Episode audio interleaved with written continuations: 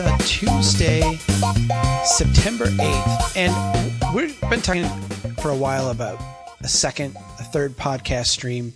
It's kind of silly to talk about it when you can't even keep up with the one that you've been doing. Uh, obviously, you guys uh, listening to the podcast know that this has been a little bit of a rough summer. Uh, school starts today here in Brainerd, Minnesota. Uh, my kids are back. Uh, this, the, the, the fall and winter routine kicks in and, uh, we've got some exciting staff announcements and I wanted to start, uh, this week off with a quick podcast update. This is something that we've been wanting to do and I, I hope we can start to do now on a more regular basis. The, the first thing I want to let you guys know about is that last week we had, uh, we have uh, a new staff member, a guy named Jason Schaefer. He lives in Grand Forks, North Dakota. And he started last week as our member support specialist. He actually was able to drive down here to Brainerd. Uh, we spent a day kind of going over stuff and, and getting kind of oriented. He's been working uh, since then up there. He's going to work remotely in, in Grand Forks and we'll get together every now and then. I did a real nice write up on him for the blog today. If you head on over there, you can get that. Uh, he's a North Dakota native, went to UND, uh, worked a while in the energy sector, uh, really got, in a sense, kind of burned out on. And I, I want to have him on the podcast and let him tell his story at some point here in the near future. Uh, but really developed a passion for cities, a passion for urbanism, a passion for the kind of stuff that we do at Strong Towns. Became a member last year, went to our national gathering, has stayed in touch, helped to arrange uh, a curbside chat and uh, having me work um, or come up there to Grand Forks for an event that they had earlier this year. Uh, got to meet him and interact with him there. And, and when he applied for the job uh, of member support specialist, I just said, "Wow, this guy is uh, is got to be our, our top applicant right now. He's just a, a natural at the position, a, a, a real friendly guy, someone who's uh, in, enthused about our mission, enthused about our members, and enthused about uh, putting helping us put it all together. So, if you're a member of Strong Towns, uh, expect to hear from Jason. I I, I know he's uh, trying to contact people, and and you know we've got quite a long list of members now. Uh, but coordinating member events and, and doing a lot of stuff. And, and really, if you want to get a hold of him, Jason at strongtowns.org is a great place to start. Let him know uh, he's welcome here and that you're excited to have him as part of the staff as I am. Uh, this week is back to school. It's also back to the fall travel schedule. I'm going to be headed out. Uh, if you want to know where I'm going to be for the rest of the year, you can go to strongtowns.org and click on events. Um, I want to say we've got like 24 events I'm doing, 25, something like that, uh, throughout the course of the rest of the year. I know my wife freaked out because I think I'm, I think I've got an on the road trip each of the next nine weeks, which is not the way you like to start the school year. But, uh, you know, I've been home most of the summer, so it's kind of like the way things go around here. Uh, this week is going to be really excited because I'm headed to Lafayette, Louisiana. Uh, you probably know and remember that uh, I've been doing some work along with Joe Minicozzi and Josh McCarty over at Urban 3 in Lafayette for the last, uh, you know, year, year and a half.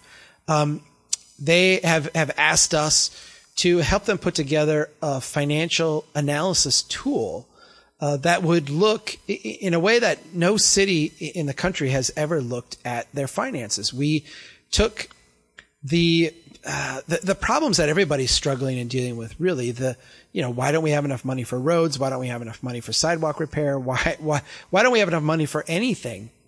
And we analyzed their finances geographically. We, we started looking at where their roads are, how much they cost to maintain, what the usage is, what kind of people use them, where they live. Uh, we looked at their sewer system, their water system, their transit system, their drainage system, any place we could get a cost. Uh, we delved into it and tried to come up with a, a, a cost factor for every single parcel of land within the city. We then looked at each parcel from a revenue standpoint and figured out how much revenue we'd get from each. And at the end of the day, put together a, a map that plots all this up and shows in a, in a rough sense where the city is making money and where the city is losing money. Not, not that cities are in the money making business, but as we point out in our principles uh, of a strong town, uh, financial solvency is a prerequisite for doing good. If you want to do good in the world, if you want to, uh, you know, as a city, do good things for your citizens, for your residents, for your businesses, uh, you have to stay financially solvent. And the city of Lafayette, like almost every city in the country, is not financially solvent. And so the question becomes, why? Why are we not? And this is one way to analyze development patterns that essentially generate excess wealth and prosperity and development patterns that, uh, that do not. Um, predictably, and this kind of correlates really well with the, the revenue stuff that Joe Minicozzi's been doing for a long time. Predictably, of course, the traditional development pattern has much lower costs than the auto-oriented development pattern and much higher revenues associated with it as well. So the places in the city that are the most cash flow positive tend to be the older, more historic, more walkable neighborhoods, along with a, newer, new urbanist style of development. While uh, the auto-oriented stuff, particularly the more modern it is, or the, the, the newer it is, essentially the further out and on more marginal property it is, uh, the less revenue it produces and the greater the level of expense uh, to service and maintain it. Um, this is all fascinating work, and we're going back because they're in an election year. Uh, their their mayor is term limited out. He's been a big proponent of asking these hard questions and seeing an answer developed. Uh, but there's a you know, an election season going on and a lot at stake and a lot of people talking about these issues. So we're going back to essentially do a briefing, uh, talk with people, uh, help them understand our research. You know, we're, we're really not partisan. We don't have a stake in this election. We're just out there providing data and information for people to analyze and, and make well-informed choices. And so we're, we're going there to do that. As part of that, uh, at the at the last minute here, a opportunity has come up to really, I think, engage a, a, a part of the the population that maybe is, uh, I'm, I'm going to say, skeptical or or just kind of maybe reflexively tends to tune out from the conversation. That being uh, a group of um, well, a group of people that have opposed any kind of planning processes in the city uh, has brought in uh, Randal O'Toole, the anti-planner. Uh, that's his uh, Twitter handle, the anti-planner. That's his website, the anti-planner. Uh, Randal O'Toole is a, a, Cato research fellow, a research fellow with the Cato Institute. He's written a number of books, a number of influential papers. Uh, he is a libertarian thinker, as as I am on many issues, actually uh, and has been very, very critical of transit systems, of planning, and uh, of uh, investments that do not involve the automobile. Uh, we are going to be debating, Randal O'Toole and I. Uh, they've asked us to come in and debate the merits of Plan Lafayette, the comprehensive plan that was recently adopted in the city of Lafayette. And I will be doing that Thursday night. Uh, it starts at 5.30 p.m. Central Time. I believe we have figured out how we are going to be able to live web stream this. And so if you're interested, you can go to our site at strongtowns.org. And uh, on Wednesday night, there will be a live feed of the debate there. Uh, you won't be able to miss it. We've got a banner at the top. We've got a really nice website set up. And unless something goes haywire with the Wi-Fi, which I, I don't think it should, but uh, that would be the only thing that would keep us from being able to do it at this point. So it'll be a fun debate. Um, we each get opening statements, we get rebuttals, and then there's going to be a, a, fairly decent length Q and A with the audience. Uh, I'm really looking forward to it. You know, Randal O'Toole and I have debated before uh, online in print. Um, that was an, an, interesting conversation, maybe like four years ago that we had. Uh, we do not. Um, I was going to say we don't we don't disagree. There's there's a lot of stuff I think we probably agree on, particularly when it comes to the national level, um, where I think we'll run into uh, the most areas to have a disagreement or, or a, a, deeper, what I hope is an intellectual conversation on, is when we get to the local level.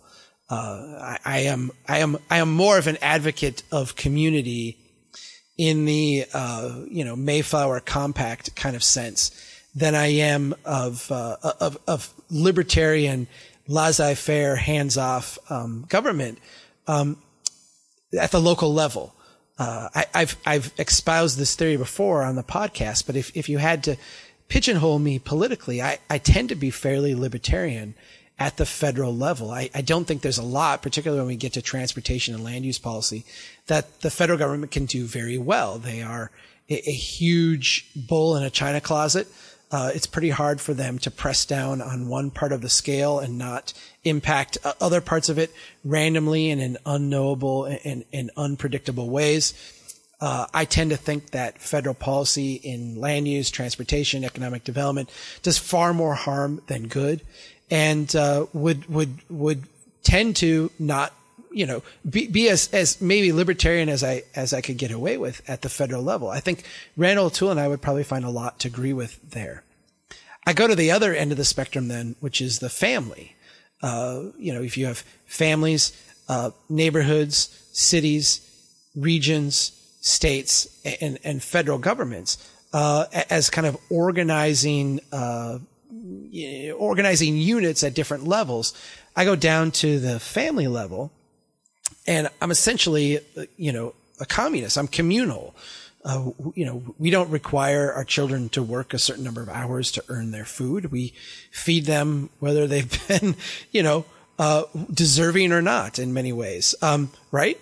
Because we love them, because we take care of them. That's part of what we do. Uh, we don't, you know, require certain things in order to get certain outcomes. We, uh, you know, uh, we have a family and we have young kids. We have expectations of them, but you know, if they don't fulfill those expectations, it's it's not like they go without, right? They still are going to have food. They're still going to have shelter. They're still going to have clothing. They're still going to have nurturing. They're still going to have love.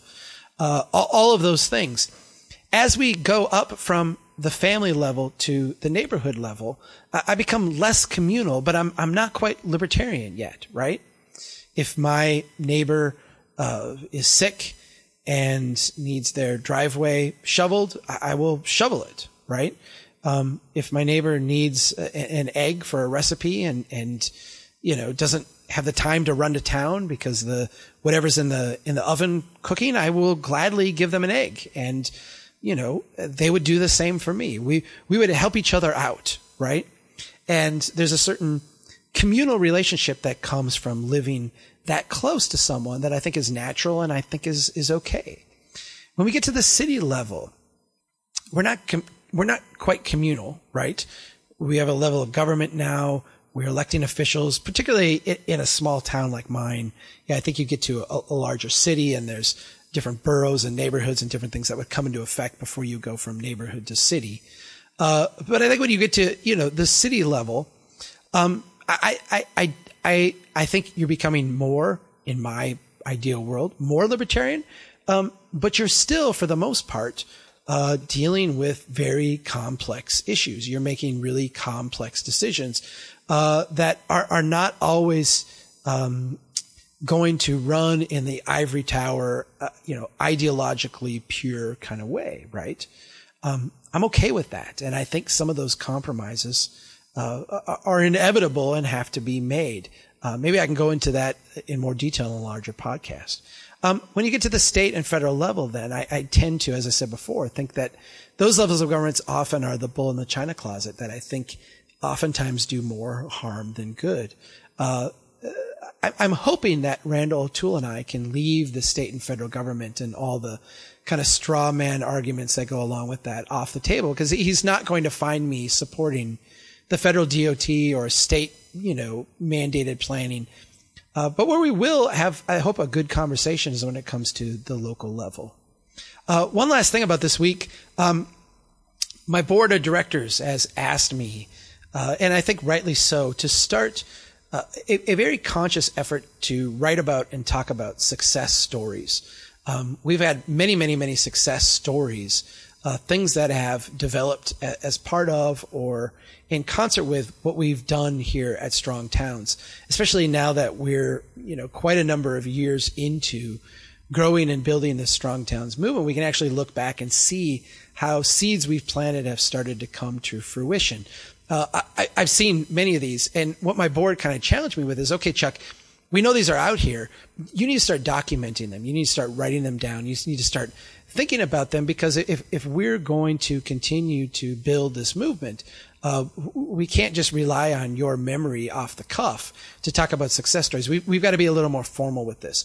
And so this, uh, this coming week, if you follow the blog, you're going to see on Friday a story about Waco, Texas. I gave a, a talk in Waco, Texas earlier this year.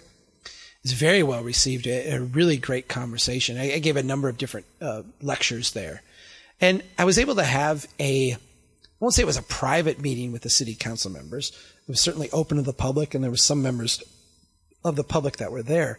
Uh, but I had what I think I would call an intimate conversation with some members of the city council in Waco, and I found them to be very refreshing. Um, they got the Strong Towns message.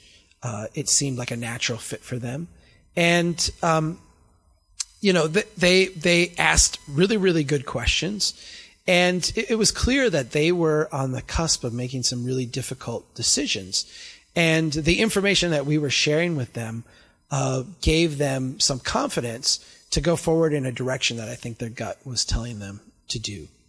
Uh, when I was on vacation last month, there was an article that came out. No, this one wasn't last month. This one just last week.